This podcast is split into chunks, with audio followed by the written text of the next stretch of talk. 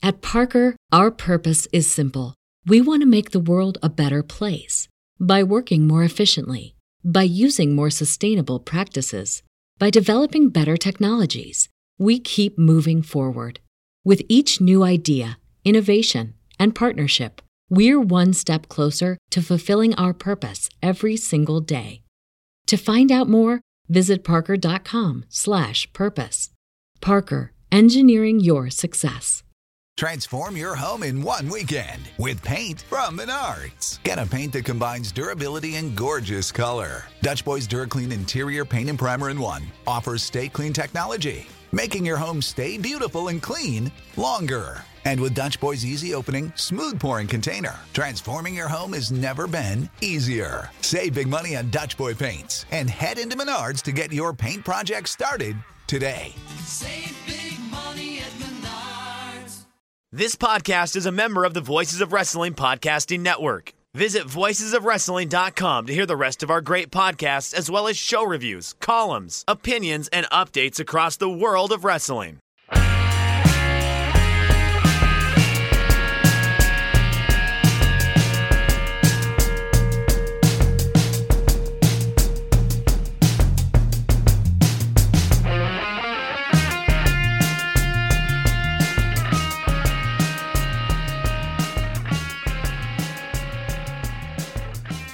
Hey kids, you like pro wrestling?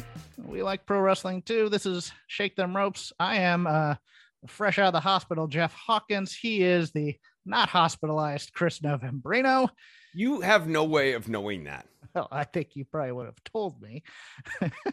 I don't need to tell you everything. Okay. It's it's presumptuous to assume that I need to disclose my hospitalization status. I could be very, for all you know, right I've now. tried to get, I've tried to get you admitted on various. I, I. I, I could be hospitalized during or after this show, or currently, yeah, prior to. because you would try to want to be on I, I saw the the heartfelt reach outs, uh, and I already know that I would never get anything remotely approximating that, Hawkins. So I have no need to go into a hospitalization stunt. Oh, Uh, me- people would say, "Well, at least there won't be any more Lucha of the Hidden Temple." no, let me uh, go into that a bit. Uh, I, I I really do appreciate the number of uh, well wishers throughout the wrestling uh, community, workers, etc., uh, who gave me well wishes and uh, people who did things for me above and beyond that they probably should never have done. To be honest with you, but um, yeah, it, it was it was truly touch. Like people at Fight Game got me a cameo from Tully Blanchard. That was very very nice. Uh, Chris Chris of course uh, wrote a song mocking me and and also plugged his Patreon in response to a message of mine, which which I'm like that's completely on brand and I appreciate it nevertheless as a good laugh. Uh, so yes, don't worry. Dot TV for Chris. it's a great, it's a really great Patreon. Yeah, patreon.com slash DWATG. I, great stuff going on there all the time. I will splice that song in here, probably right here. Hey man, uh, I just wanted to drop you a line here. I know we chatted a little bit earlier. I just wanted to send along a little message and just hope that you're on the mend and you're recovering. Uh, I'm over here and I'm practicing guitar right now. Actually, I just played around with uh, some pedal settings here. I got got something kind of interesting. A little Hammond B3 organ. One, two, three. And like I wrote you a little something here.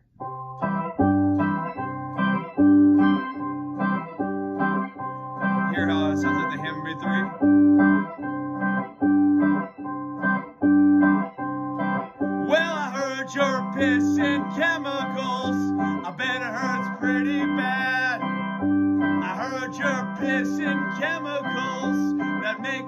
Pretty sad, but it's not me.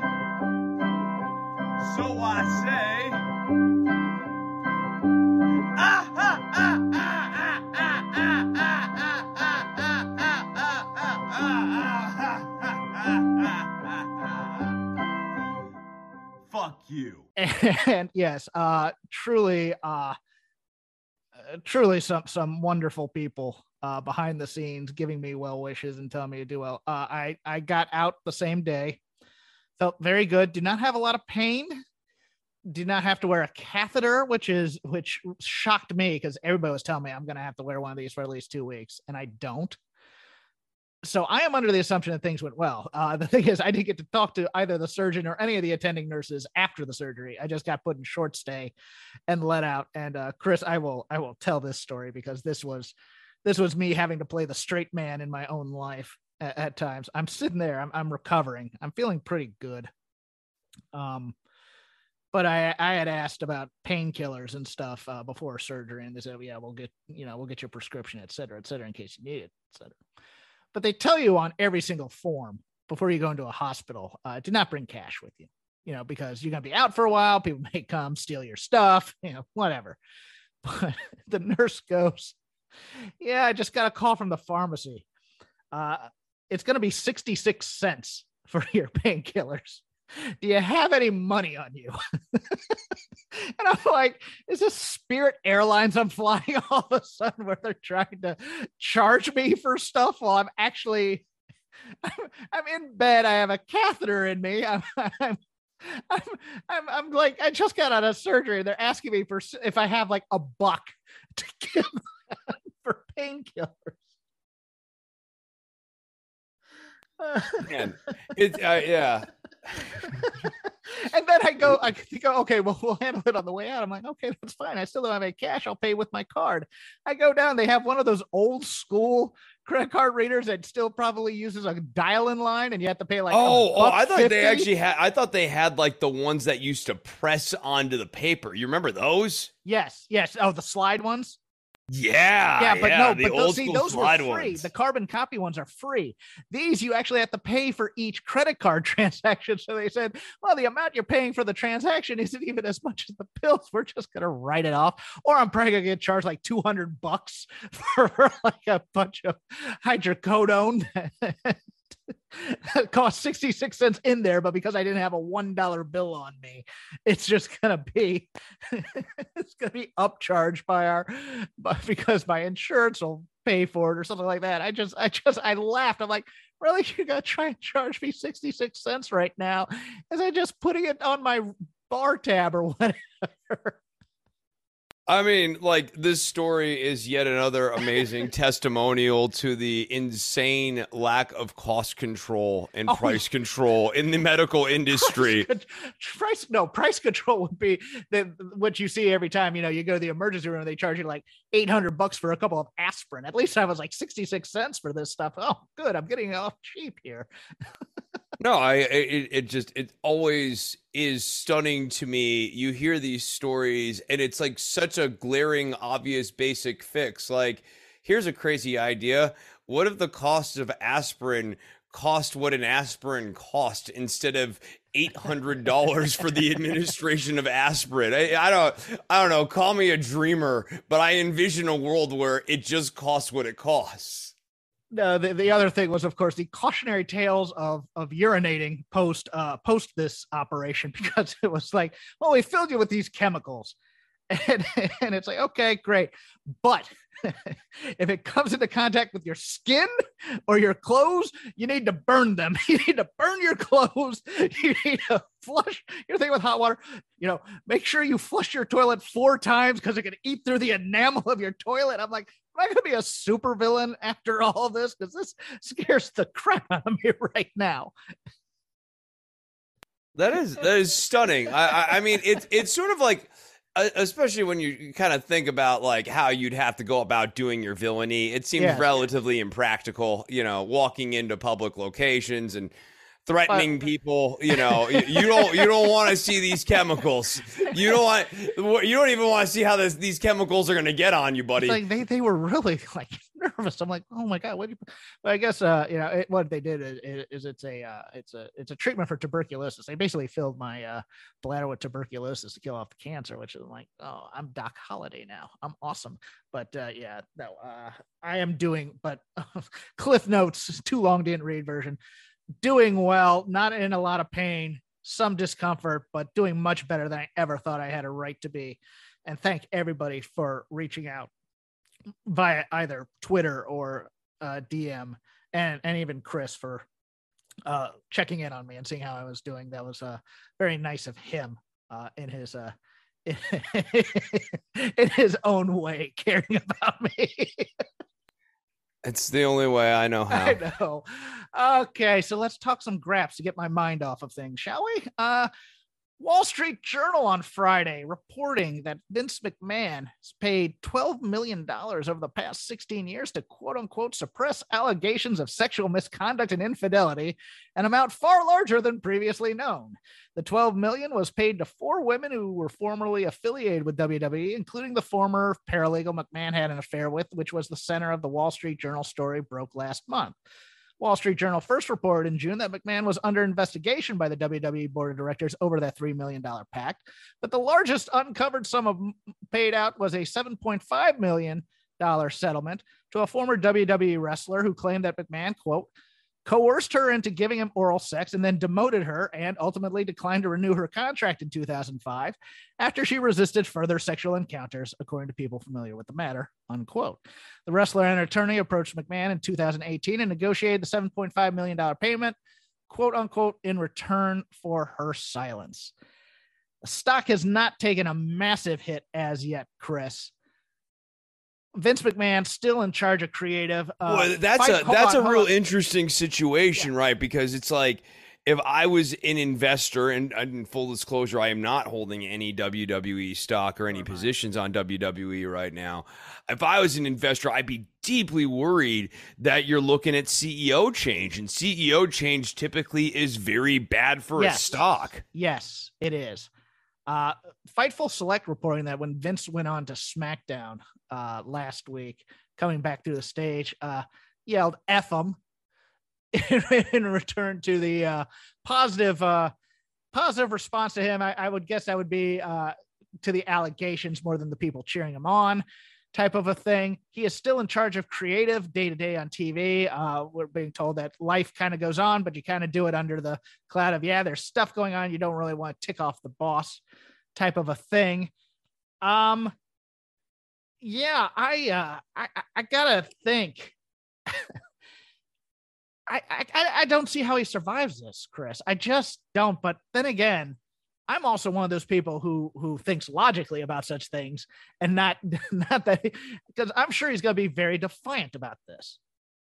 Yeah, right. I, I, I'm I'm with you. Part of my brain goes, I don't see how he survives this, and the other part of my brain goes, yes. But Chris, think about how many different times over even just the last five years you have seen people in any number of different situations and high profiles get themselves into situations that you would think would bring their tenure wherever they're at to an end and it, it doesn't. Um yes there's like the donald sterling sort of examples um but those are more uh, interestingly and almost unfortunately the exceptional cases whereas it does seem generally speaking um when people are powerful enough, they are able to hang on in scenarios that would bring down people who are not powerful enough. Well, um, the, the rest of Sterling, us.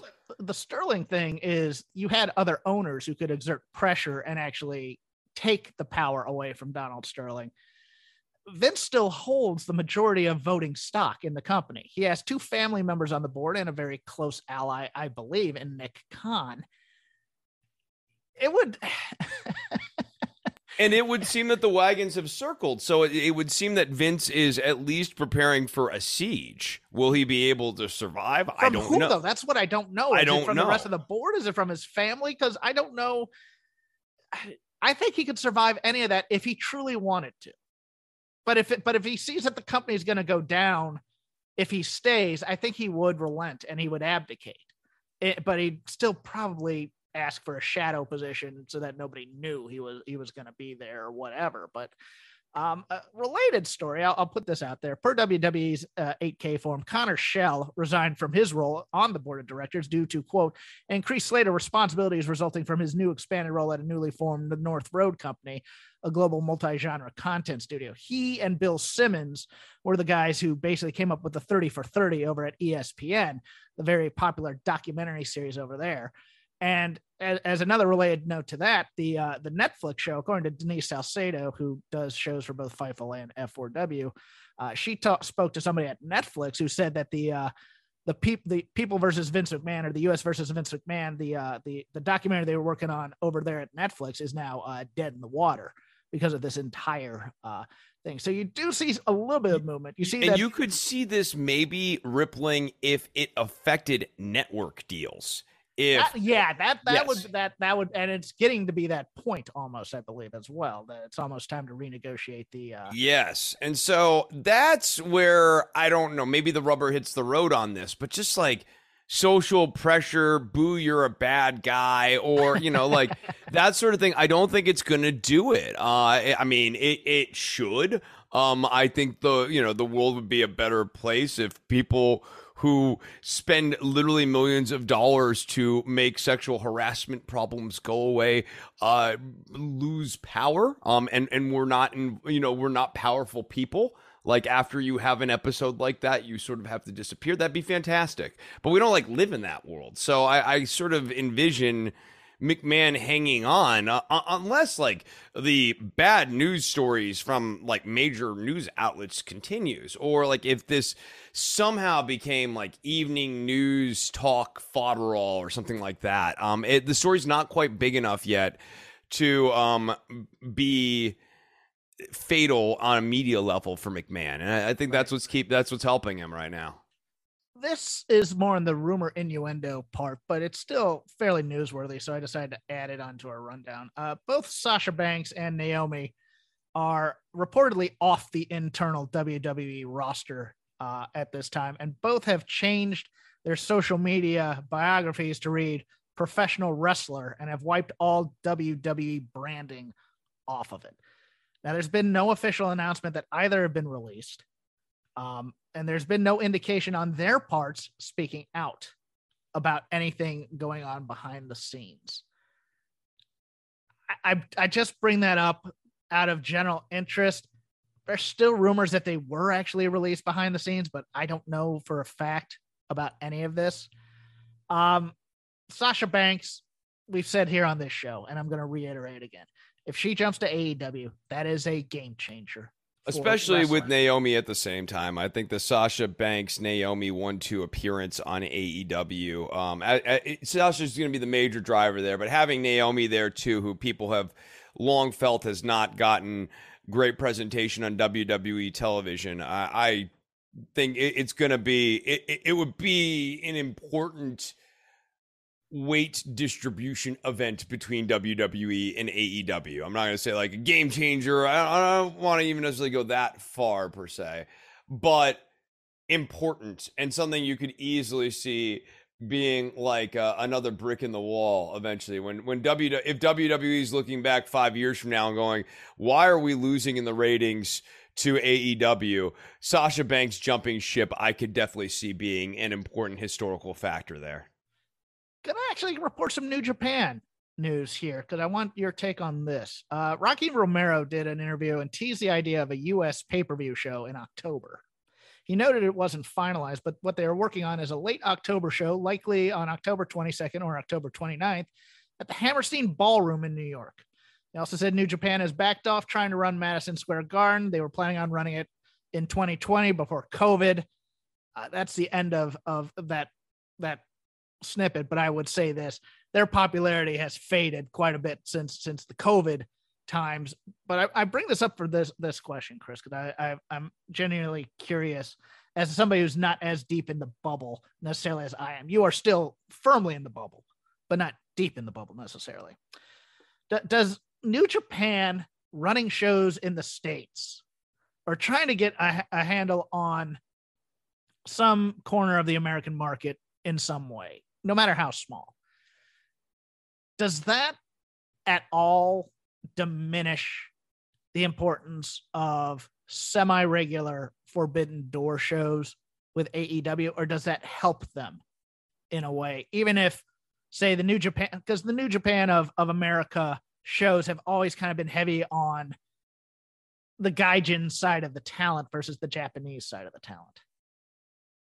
Yeah, I, I think devil's in the details here. My gut says it tends to help them because Okay. New Japan's relevancy, in my opinion, only has up to go from where it's currently at. They're more popular than either of us thought based on the pay per view sales.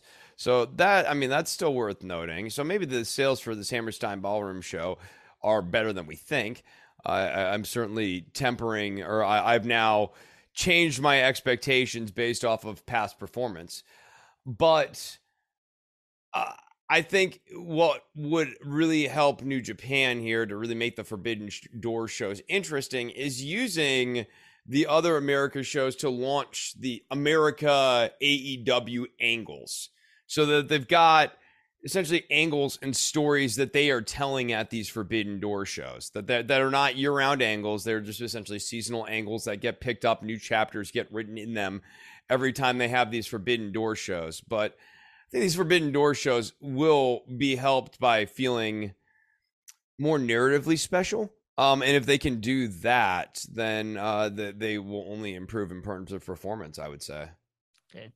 Talent news: uh, Alan Angels, late of AEW, appeared on Impact this past Thursday, facing uh, Speedball Bailey in a very good match. Kushida also now uh, with Impact as well, and your girl Killer Kelly, rumored to be coming in to help supplement that women's division, which is an outstanding women's division as well. Chris, always excited to see Killer Kelly back on uh, the wrestling screen here. Um, you know, and Kushida, I think, is going to get to at least have the type of matches that will make Kushida shine on Impact. you, you're, And- you're, I'm thinking there's at least one Ultimate X in Kushida here still left for him. Oh, I agree. I agree.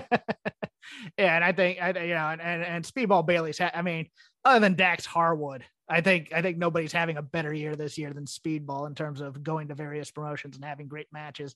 Now that he can work in the states again, he had to. uh he, he, got the slap on the wrist for uh, coming into America without a work visa and uh, and working here, but uh, he is uh, he's having himself a hell of a year this year on the Kushida's put himself in a position where he could like be a most improved player sort of candidate. Uh, bec- be, you know, like obviously it's not because he's like learning how to wrestle better. It's just that he's in such a favorable situation for him, like like being on a bad team where you're not really being utilized well. I mean, his run in WWE was baffling. Uh, it, it's just Yes. baffling to look back on.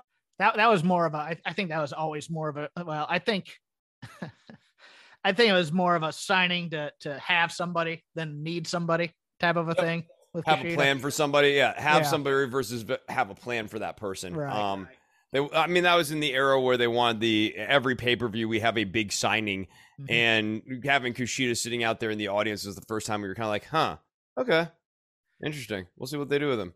Couple of injury notes uh, to give. Kofi Kingston gave an interview about Big E, and he says uh, the Yeah. latest update from his neck was that his C1 wasn't ossifying, and that's producing bone. So they're going to take some CAT scans, uh, maybe I think six months and also a year just to see. But other than that, he's been able to come out of the brace. I think he came out of the brace earlier this month, and he's able to travel, which is both good and bad news for anybody wanting to see Big E in the ring again. But at least, at least he doesn't have to wear a brace for now also U- Ibushi printed a uh, ga- gave an update via Twitter. This is a rough translation of it, but uh, sadly, my shoulder injury is getting worse. I have done my rehab according to the instructions and guidance of my doctors and trainers too. I'm not risking anything this at this time. Uh, my shoulder won't move at all, so I probably overdid it for many years. However, physically, it's been eight months and I still can't do a single push up. So I'm making a calm decision. I'll say it again and again, but I'm not giving up. Any thoughts on either of those, Chris? Man, uh Ibushi might be on his way to shoulder replacement surgery, which I would suspect would put him out for 18 to 24 months if he needs to. If his shoulder's as bad as he's saying, if it and he has not been able to get improvement in eight months, he is looking at a rather major second procedure going in there to uh, address that ball and socket joint. Um, and that may well be the end of it because then you'd have a lot of rehabilitation. You got to kind of build up the arm again. You, know, you got to be balanced out. Don't want to be looking like late era Paul Orndorff out there. Yeah. Yeah. I am leaning towards uh, if this is real because I still have to give a modicum of. I think Ibushi really wants to be cut from New Japan and wants to leave New Japan. Oh, Um, so you, this could be a lost his smile I, sort of I, shoulder I injury. am. I am. Just, look, I am just going into this with some uh, uh, healthy. I can go either way. Let's put it that way.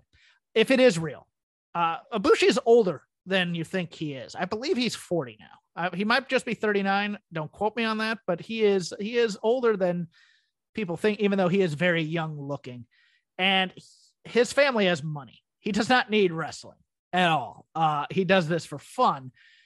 I could see I could see this being the end of the end of the road, especially if it's just like, hey, you know what? I'm kind of done with this whole beating myself up for money type thing and, and just going away. So yeah, I'm very sad about that. I'm even more upset about the Big E thing. I, I think uh look, his, his singles run was was dreadful. I think we can all agree on that. Um I like the New Day. Um, I like Woods and Kofi together. I like them better as a trio, to be honest with you. I, I'm very sad about that. Um, but at the same time, this was, I mean, having watched that injury, I think we should all give a moment of thanks that, hey, he's out of a brace right now and he's healing on his own. If we never see Big E wrestle again, while we'll be upset about that, he will be walking away from it hopefully without permanent damage to himself and be able to live a life walking and not in a wheelchair thank god Yeah, and the guy is a dude with diverse interests, uh, has a big personality, could easily transition into an acting career.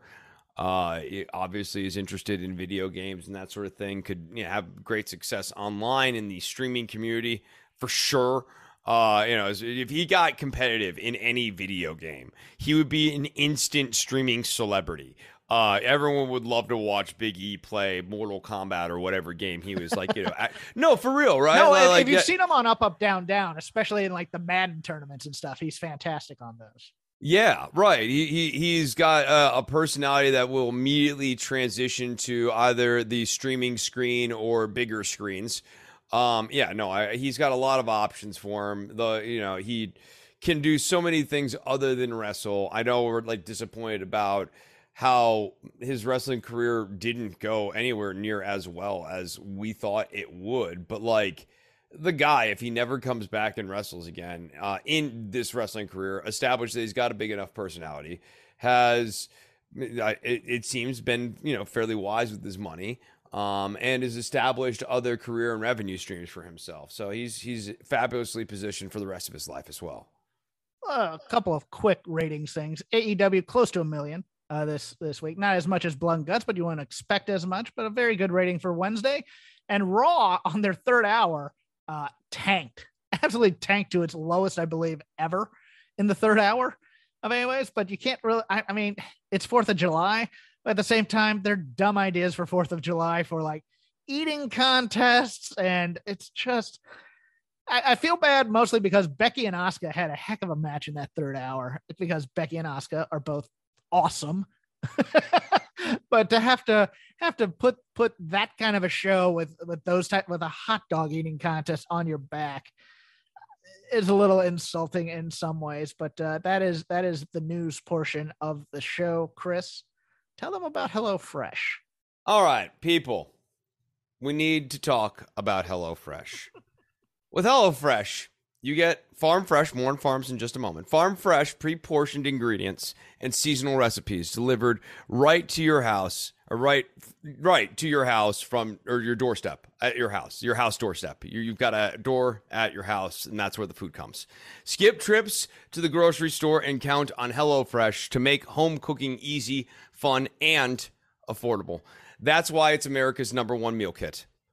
You will get farm fresh seasonal produce and easy to make recipes delivered right to your door every week. That's where your doorstep is. Um, it's all about convenience with HelloFresh. Not only do the ingredients come pre portioned so that you're not overbuying or wasting food, but it's way easier than ever to get filling meals on the table with a snap like family friendly or quick and easy recipes. Ingredients travel from the farm to your doorstep in under a week, so they always arrive fresh, all without a trip to the grocery store or the dreaded farmers market. And let me just say a word real Here quick go. Here we go. about farmers. There are types of people in this society who bring down this society. Uh, you know, near do wells, derelicts, um, pushers, drug pushers, pill pushers, uh, and, and also farmers. And what a gift it would be to all of our lives if we no longer had to go to these mutants markets every week, right? If, if there was an option, if there was another way, grocery stores okay, it's it's mid, but the the farmers market, we all know how we feel about the farmers market. Doesn't have to be that way anymore. With HelloFresh, ingredients travel fresh to your doorstep every week, under a week. Um, so we had the experience of HelloFresh earlier this. I, liberation from the farmers market is how I describe that period of my life. Um, I, I it, it, the only thing that maybe was happier is the first time I saw Kit and Yuffie. You know what I mean? Like like when that food arrived, I knew Jeff that I was not going to the farmers market that week because I had a bunch of options. We had the uh, spaghetti with meat. Um, that that was quite good. The burger meat. Um, we had the Wonder Burger options. That that was quite tasty. Um, and then you know you get a bunch of extra ingredients to try out. So if you want to give HelloFresh a try, which you should, you'll go to hellofresh.com/vow16. Use the code VOW16, VOW16, if you will, um, if you will, and you'll get up to 16 free meals and three free gifts. That is VOW16 uh, VOW16, if you will. And you'll get 16 free meals and, or yeah, 16 free meals and three free gifts. HelloFresh, America's number one meal ticket or meal kit. Stick it, farmers. Thank you, Chris. Uh, with that, we open up the lazy river of wrestling criticism. Whatever we watched during the week, any thoughts on any show over the course of this week we can give? I was a little in and out, but I did watch. Uh, I w- got to watch most of AEW stuff. I got to watch uh, NXT's Great American Bash, watched some WWE as well. So we'll have plenty, plenty to talk about at least. Uh, starting off with some Money in the Bank ice cold takes.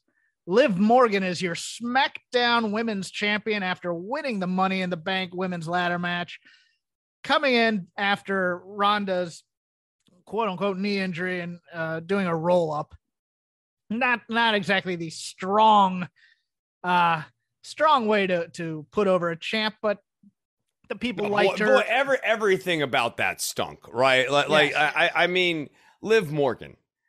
I like her. She's charismatic. Still needs to improve in the ring, in my opinion, to be a champion caliber stuff. I am tough on other people and just you know keeping it even handed here. It's not like Liv Morgan i- i- is razzle dazzling me, and I, I I would never have described Liz Morgan Liv Morgan as being at a uh, championship level. Um, even though there there's certain elements about her that definitely do have star quality about her. Um, I thought that her tipping the hand on the Money in the Bank, winning it, coming Oh, out there. That, that's the was- thing I was gonna put because I put that immediately. No, when she I came mean, out bro, and she when so she came out and couldn't control her emotions.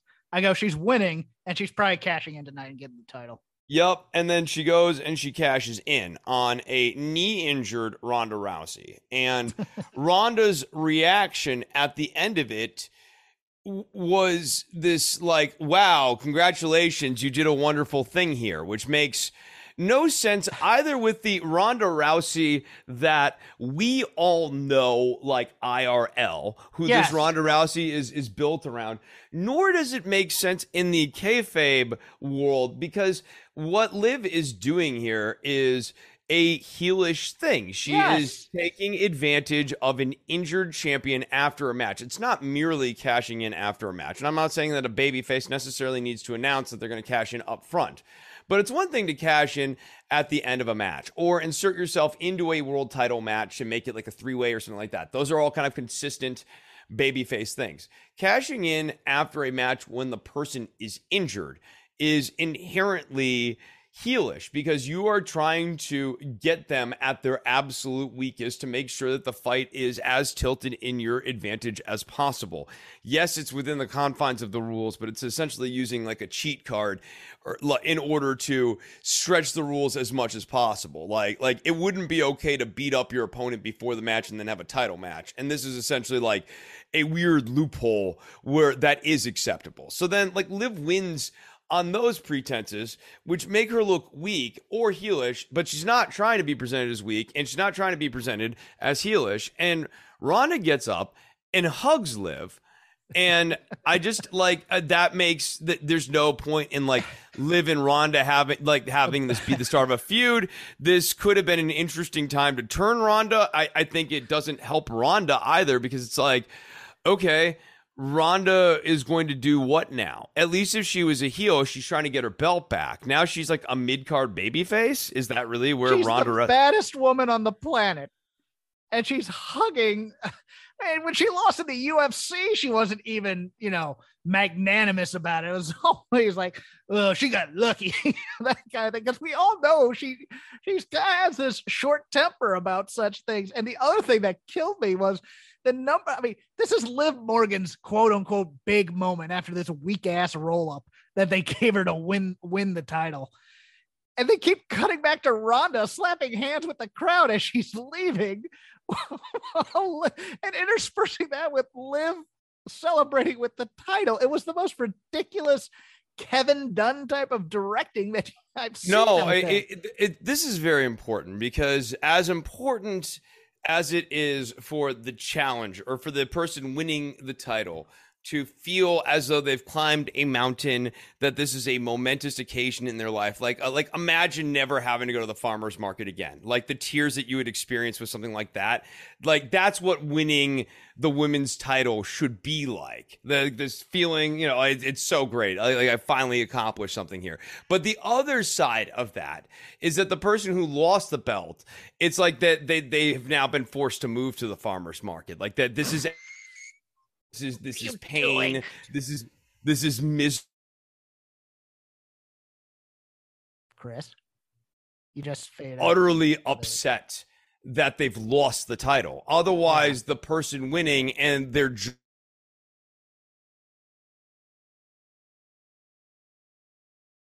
Uh oh. Chris, we're losing you.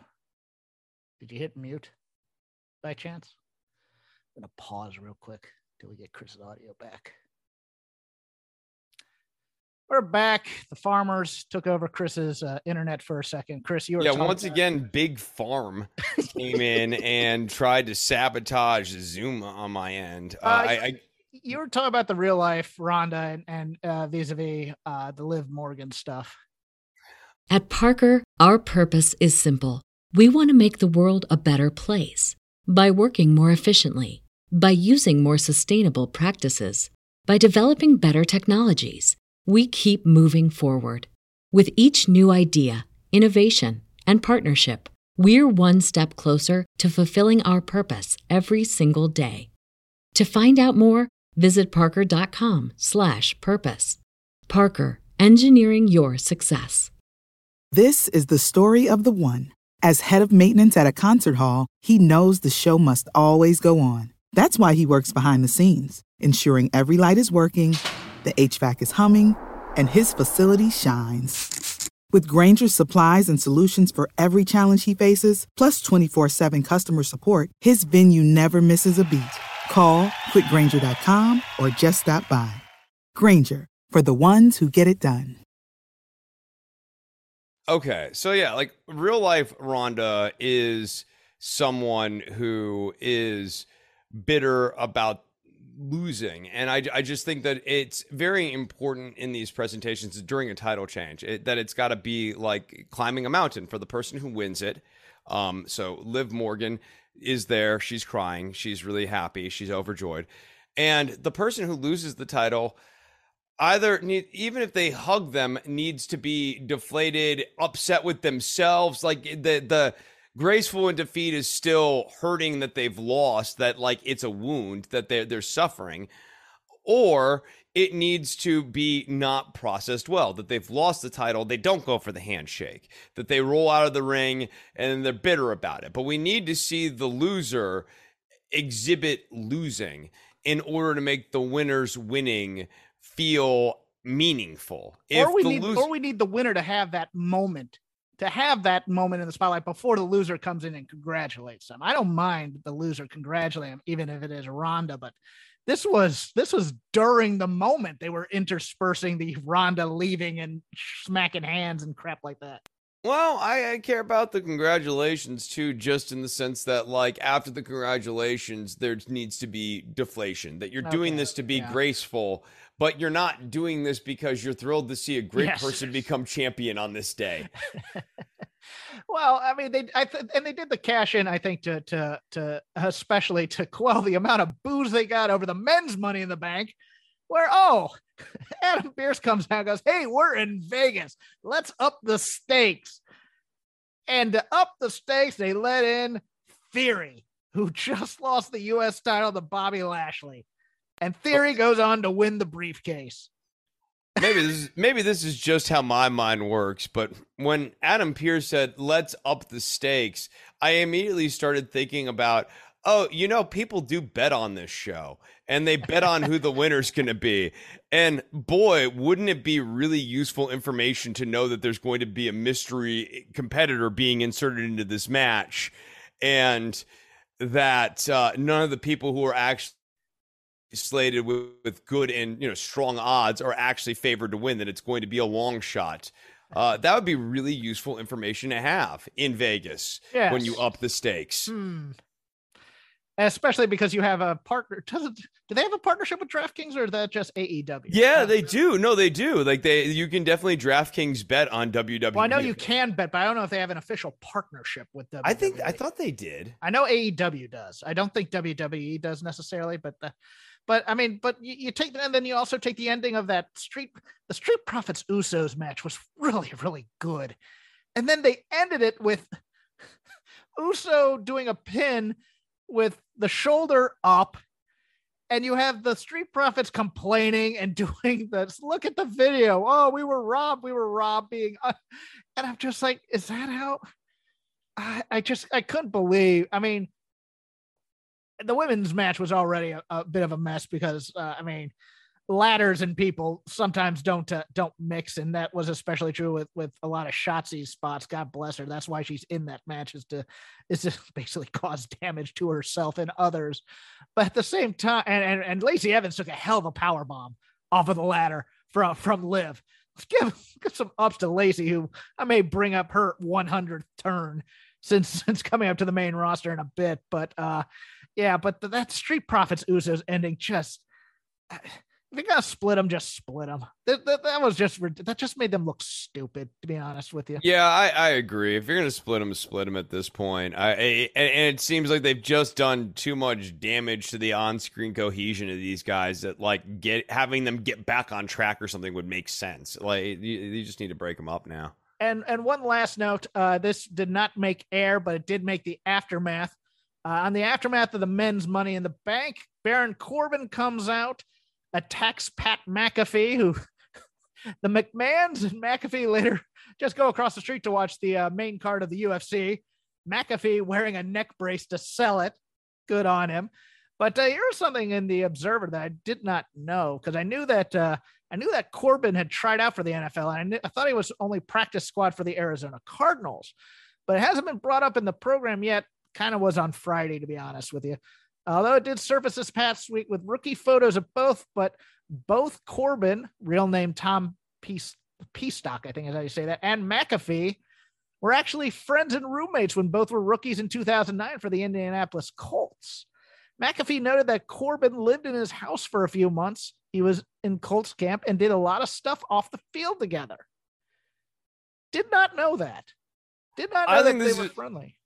I think this is interesting, and it would be a fun narrative revisitation of like the original Baron Corbin. You know, I'm this just like incredible winner. I was really good at football. I don't need to be wrestling any of these wrestling guys because I was a competitor in real Golden sports. gloves, And all that other stuff. McAfee can come in.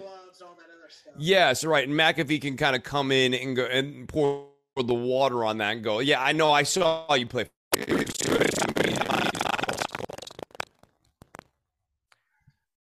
Right, that's McAfee talk. Uh, your turn, sir, on the lazy river. All right, let's talk about, I guess, the thing that stood out to me the most this week, or that I feel like I have the most contrarian opinion on, which is Christian Cage and Okay. his, his promos. Uh, I it, there just seems to be like a real gulf between the widely the, these are amazing promos, like reception that Christian Cage is getting, and my reaction to them, which is oh, this is like kind of a WWE sort of thing that he is doing. I I thought will, that I will pause you for a second. You're not as contrarian as you think. Let's put it that way. I know there's a lot of people who like these, but there's a lot of people in the uh, in the uh, critics world who I think are in agreement with you more than you think. To be honest. Oh, okay. I I then I, I guess I'm I'm just like less privy to. I I, I what I no, that's cool. That's been- cool. I want to hear your. Uh, largely what I've been seeing i- has been like positive reception, like on my Okay. Twitter feed or whatever. So like like I was just like, huh. I come in on this, I guess, differently than uh, what I have been generally been reading or seeing. Um, but my my thought is that like a lot of this stuff is low hanging fruit or easy to press buttons, uh, and I'll go further on the Jeff Hardy stuff this week.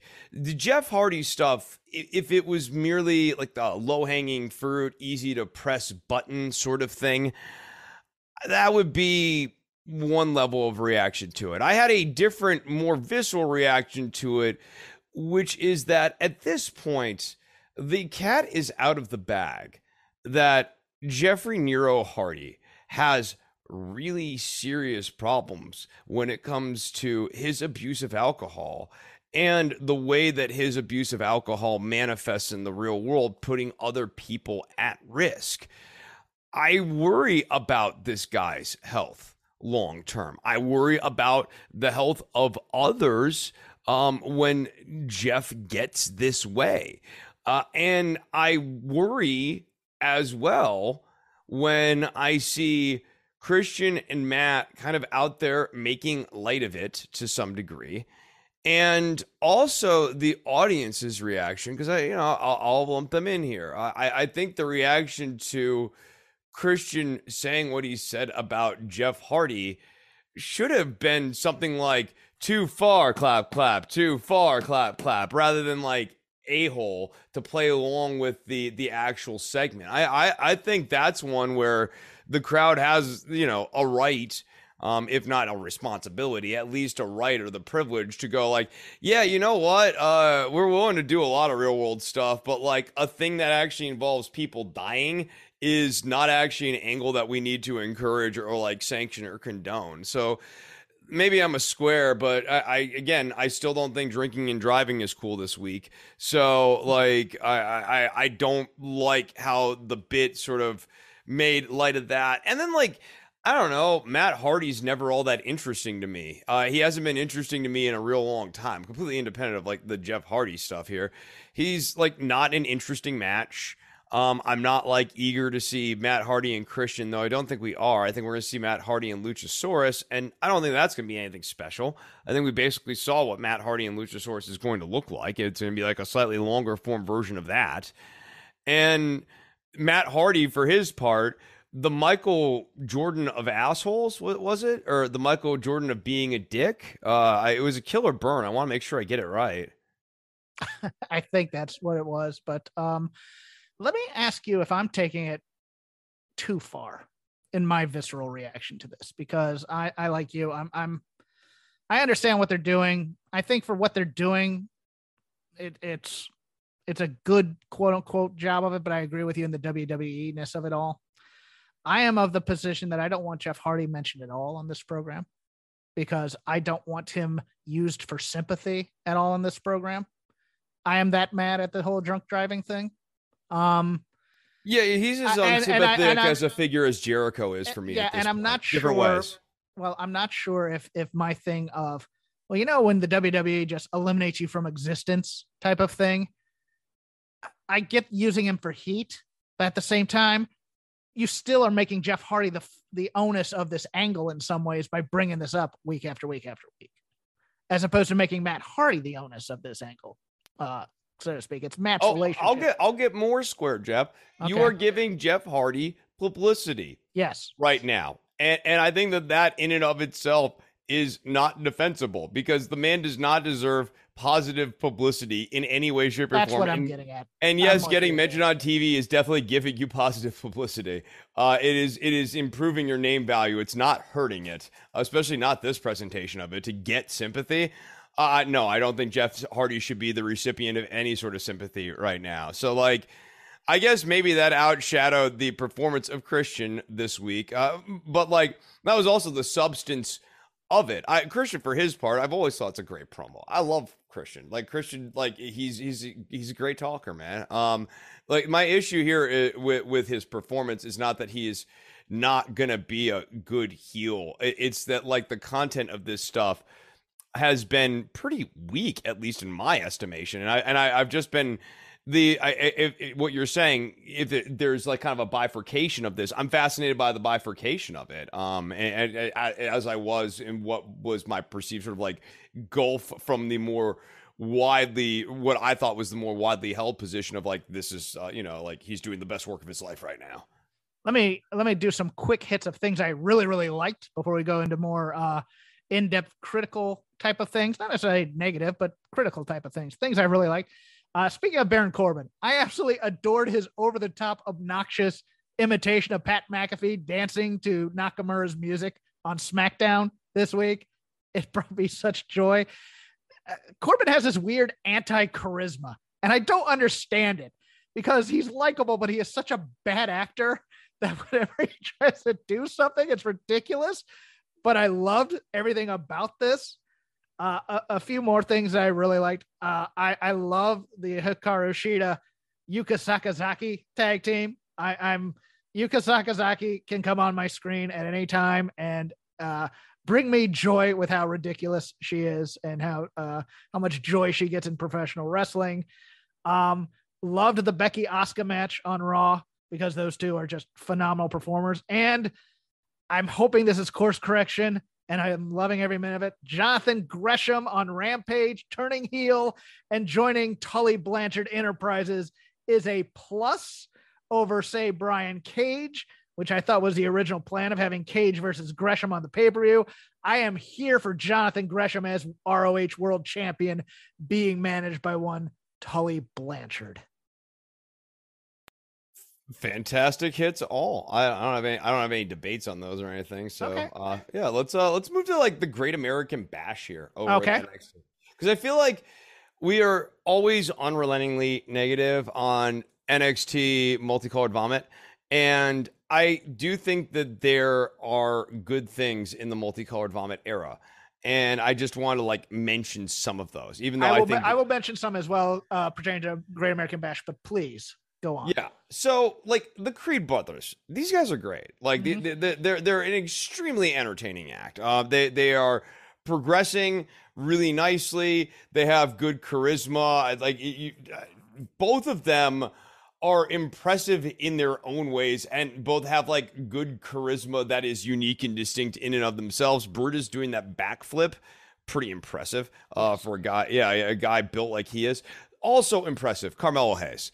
Uh, I, I feel like we we it's not like we've been negative on this guy, but like Carmelo Hayes is very good, uh, and I, and I feel like it's it's really underappreciated, just like how complete of a character and a presentation and an in in ring performer Hayes is. it's is. going to be underappreciated because of his size and i don't think he gets anywhere on this main roster which is sad because he's doing a great and they even bring it up he's doing an Allen Iverson gimmick yes, he is, and it, Yeah, and it's pretty i mean it's it's a little bit uh it's a little bit of mvp originally a little bit but it's he's he and trick are both very very good in their own ways i think Yes, he does. He's Trick the clearly character he- no. He Carmel is clearly infusing AI into his personality, which Yeah. is not unlike what happened when AI has a No, chip the- on his the- shoulder. It, it reminds me a lot of the Denver Nuggets when uh, Yes. Allen Iverson joined Carmelo Anthony, uh, and- Yeah. and, there was an infusion of Allen Iverson's personality to Carmelo Anthony.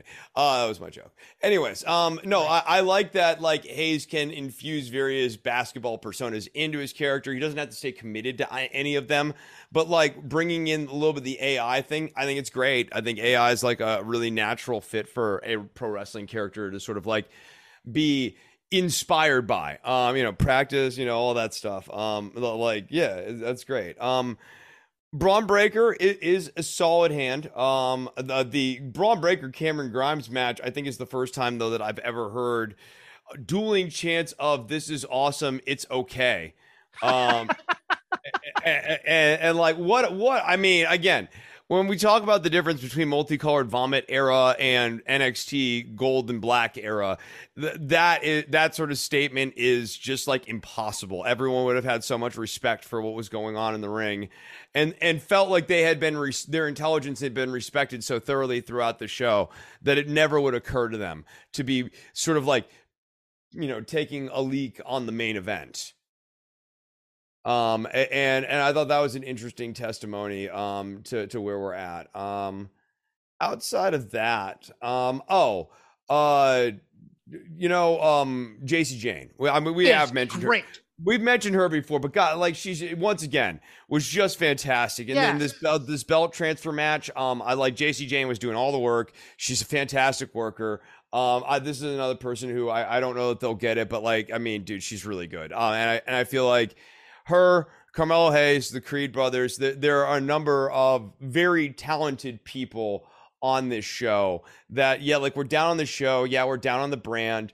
Um, I, I think we need to recognize that these are very good players on a bad team right now. yeah let me let me because uh, not all my thunder but jacy jayne in this toxic attraction thing finally has matched the character stuff as well to it and she just is fantastic doing that she carried other other than roxy who is also just killing it yeah roxanne perez in this in this uh in this phase of her career jacy jayne really uh taking the bumps, taking, you know, she she's the workhorse of that team and she's matched to the character stuff. Like the one finger clapping last week was just fantastic stuff. Uh other people I'm gonna I'm gonna mention as well. I think both Wendy Choo and um uh daddy's girl, what's her name? Um Tiffany Stratton. Tiffany Stratton have their character. Tiffany Stratton has some great uh, physicality and she has some athletic talent, but she, I mean, she's still green in the ring, but she has that character down. Wendy Choo is, of course, you know, she's one of my personal favorites. I loved, I love the bit where she's sitting in the chair that she in the throne that she used to do as the other character, and just smiling. She is a character who, if they brought up to the main roster, would get that. She'd get the Orange Cassidy stuff on the main roster, and she'd get over, and Vince would absolutely hate it for getting over. And I don't understand that because that's the whole point of her act is to be the comedy character that gets over, and they'd hate her for it if she did but I do love her. I do, she's she she's great, and and again, underappreciated maybe because he is so good at this kind of stuff, but also very good in the ring, even though he does get a little repetitive at times. Grayson Waller as a heel is is magnificent.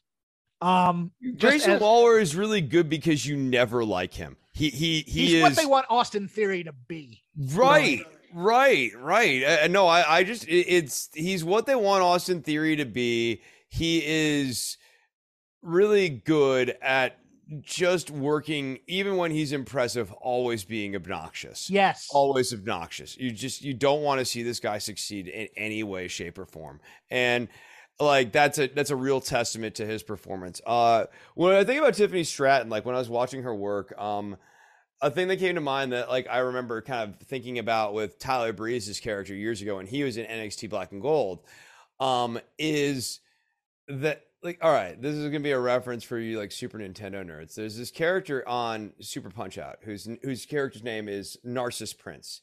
he is this pretty boy boxer, and the whole gimmick of that match is that what Narcissus Prince has this like restrained, sort of like controlled, you know, approach to his boxing style right up until you punch Narcissus in the face. Um, because Narcissus loves his pretty, pretty face. And, and at that point, Narcissus becomes very mean, very aggressive. Um, and the fight changes. Um, and I think that Tiffany Stratton would would absolutely benefit, especially with like you know the daddy's little rich girl, you know my beautiful face and all of that sort of thing. I think anytime she gets hit in the face, that's when she goes nuclear on people. That's when we see maximum meanness and maximum cruelness out of Tiffany Stratton. I, that would I be that would be my gimmick. I would like her to adjust her gear to something more athletic because my problem is the daddy's little girl gimmick when she's calling for daddy. Uh, Given the news, I always think of daddy as Vince, which makes it a little creepy. Maybe that's just me, but I'd like I'd like to tone down. You know, I hadn't taken it there, Jeff, but now I will have no choice but I to know, every and time I'm I sorry. I'm Yeah, sorry I did okay. that, but uh, but right. it was one of those things It's where it was just like I can't get that out of my head, and I kind of want that out of my head. So I uh, I do apologize. So I I can't I can't explain this to you enough times. Explaining a horrible thing to me will not get it out of your head, no matter how many different times in our lives you do this. Yeah, I I I, agree. Uh, what did you think of? Uh, oh, I forgot one thing on our news. Uh, Ilya Dragunov had to give up the UK title, which is interesting because they've just decided to bring over the former Jordan Devlin. Now JD McDonagh is that the name that they gave him? yeah, and that was the big debut at the end of uh, the pay per view here. Like the big surprise is here comes JD McDonagh, the necessary evil. Uh, I I will. he of course uh, some some of the speaking out uh, allegations revolved around him, so I'm guessing that's why the name changed there. Uh, Oh, I hadn't thought about that because I was like, man, JD McDonagh is a really lousy downgrade of a name from Jordan Devlin, which The like Jordan Irish Devlin yeah. actually feels like yeah, the Irish ace actually feels like somebody who could credibly come in, beat Bron Breakker in an upset, and especially having been NXT UK champion. And like everyone hates it. Um, whereas JD McDonagh has no name recognition and no like, like even in the video clips i didn't see a lot of him as uk champion it's like they Right. they showed him doing impactful stuff but part of this name change is sort of this necessary erasure of him as the champion which i i think really hurts the insertion of him into the main event picture I think we'll end with this. And uh, I wanted to bring this up. Uh, the Matt Menard promo, uh, post Blood and Guts, getting a lot of praise, and and I agree that it's worthy of praise. I will not say it's one of the greatest promos ever, but I really liked it. And my host on the uh, Dynamite show had a differing point of view, mostly from the point of view was, well, this is a mid card guy. You know what what use is this going to do him if he's always going to be a comedy figure so to speak? And and my my argument was well you never get the chance to be anything more than you are unless you take that next step and show you can take this next step. Now to me there were some negatives about this promo. Let me let me get the positives out of the way first. I liked the pathos of it.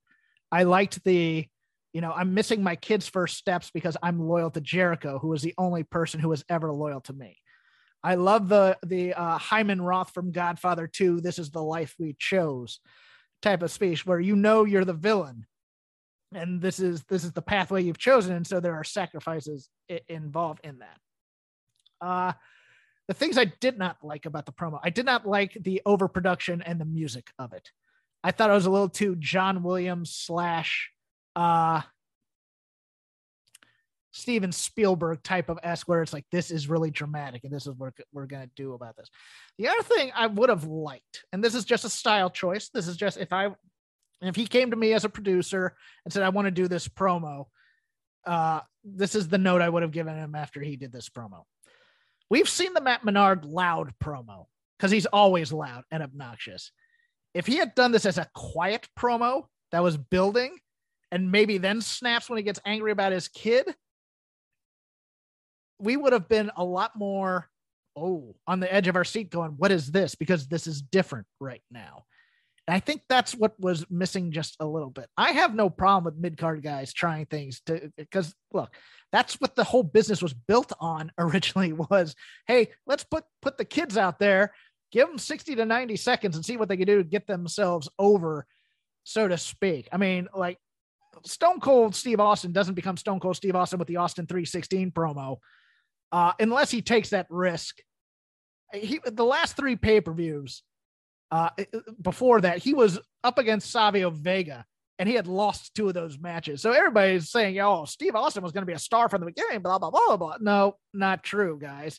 He took a risk and he got over with a catchphrase. And then they strapped the ro- rocket to him. Otherwise, he'd be wearing a crown and be King Mabel. Otherwise, I like giving 2.0 a more serious bent versus just the wacky fun time guys type of thing. I, I just hope they follow up on it, Chris. Yeah. Uh, I mean, I think you nailed a lot of how I feel on the substance of the promo. I, I, I, I did not view it as, as some did, like an inadvertent babyface promo. I, I actually thought it was kind of genius on the. It it feels sympathetic, like you want to feel for this guy, but then you go like, dude, you chose to like not Yes. be at the you know, birth of your son so that you could go and stand up for Chris Jericho. Like you, you know, you told your wife, "Hold on, honey," so you can go and stand up for Chris Jericho. Like, like this is a guy who fundamentally you don't want like this character you don't want to root for them. Like you want the best for his kid you, you but like you want better for his kid uh than to have this kind of like dad who thinks that he's making the noble sacrifice right now and that like he's doing the best he can and like that that's so great. But i'm with you on the the music i thought was a bit much. It- he could have just done it and i think that like you didn't need the music and the heavy editing to make this one work. Um, I, I think this would have worked just fine if he is walking around afterwards. He's almost having doubts in himself, and then he delivers all of that stuff. He also has a little bit of WWE going on in there. Like, like if you watch Becky Lynch when she's uh contemplating and frustrated, she does the I made fun of this before, but kind of the Jeff Goldblum thing where she grabs her chin, she grabs her head, and she puts her finger under her nose like she's thinking and going, hmm, type of thing. Menard was doing a little bit of the, oh my God, I'm so conflicted right now and angry type of thing in there. And I would have, I would have tampered that down a little bit. Uh, I do like the angle of we took away the thing that Eddie Kingston wanted most in this match. We took away the ability for him to tap tap out Jericho as if it was a noble thing for Menard to then tap out, as if he's almost self-rationalizing to himself that he lost the match. I did dig that kind of angle to it. I liked that too. I liked like I, I I like that maybe you know maybe he even tried to sell his tapping out to Jericho Yes. as I took the bullet for you, boss. Yes. Uh, yeah, it- that, like, you know, like, like no, I, I thought it was kind of. There's a lot of actually very good to great twisted heel logic going on in this promo. and even that- and that- even from the beginning where he's like what was blood and or what was uh what was uh uh what did they call the match uh uh, uh anarchy in the arena that's what it was what was it all for if we then just did this blood and guts match type of thing i liked that kind of thing too but i'm loyal to chris because he was the only guy who gave me a chance there's a lot of nice little heel logic in here that i really dug that never gives up to the babyface type of thing Yes, right. It never, at no point, uh, at least for me, did Menard's character ever achieve anything babyfacey. If anything, it, it was the gloriousness of almost seeing the light and then turning back into the shadows. Yeah. Yeah, I, I and I love I, I do love that kind of character arc. I like that char- character in like mafia and criminal movies where it's like, oh, here's the guy who's going to turn babyface eventually, and then he thinks about it for a moment. And no, I'm just resigned to my fate here, being a bad guy. I really do like those types of stories. Yes, no, it, I mean it like it it's it's character failure, right? Like like like Yeah. like, like essentially like there there is still like in every bad person there's still like a spark of good or whatever. It's just that like the good has been outweighed by the bad and Yeah. like it it can't take back over. Yeah, it's like, oh, I could be a good guy right now, but you know what? I've, this is what led me here, guys. I'm, I have a moral failing. I have to continue in this moral failing until the end of my string. And you know that I mean, my favorite movie in the world is The Wild Bunch, and that movie is a bunch of about a bunch of old outlaws who time has come for them, and they're fighting it, and eventually they just resign themselves to this is the end of the line. Let's go do this for the let's let's try and be honorable in the most dishonorable way we can right now, and and it's it's such a great awesome movie. But uh, yeah, anything else from you in the uh, Lazy River that you really wanted to get to? Um, I let me. I'm just like looking through other things that happened on Dynamite. The oh, okay, okay, the Swerve Strickland petition thing.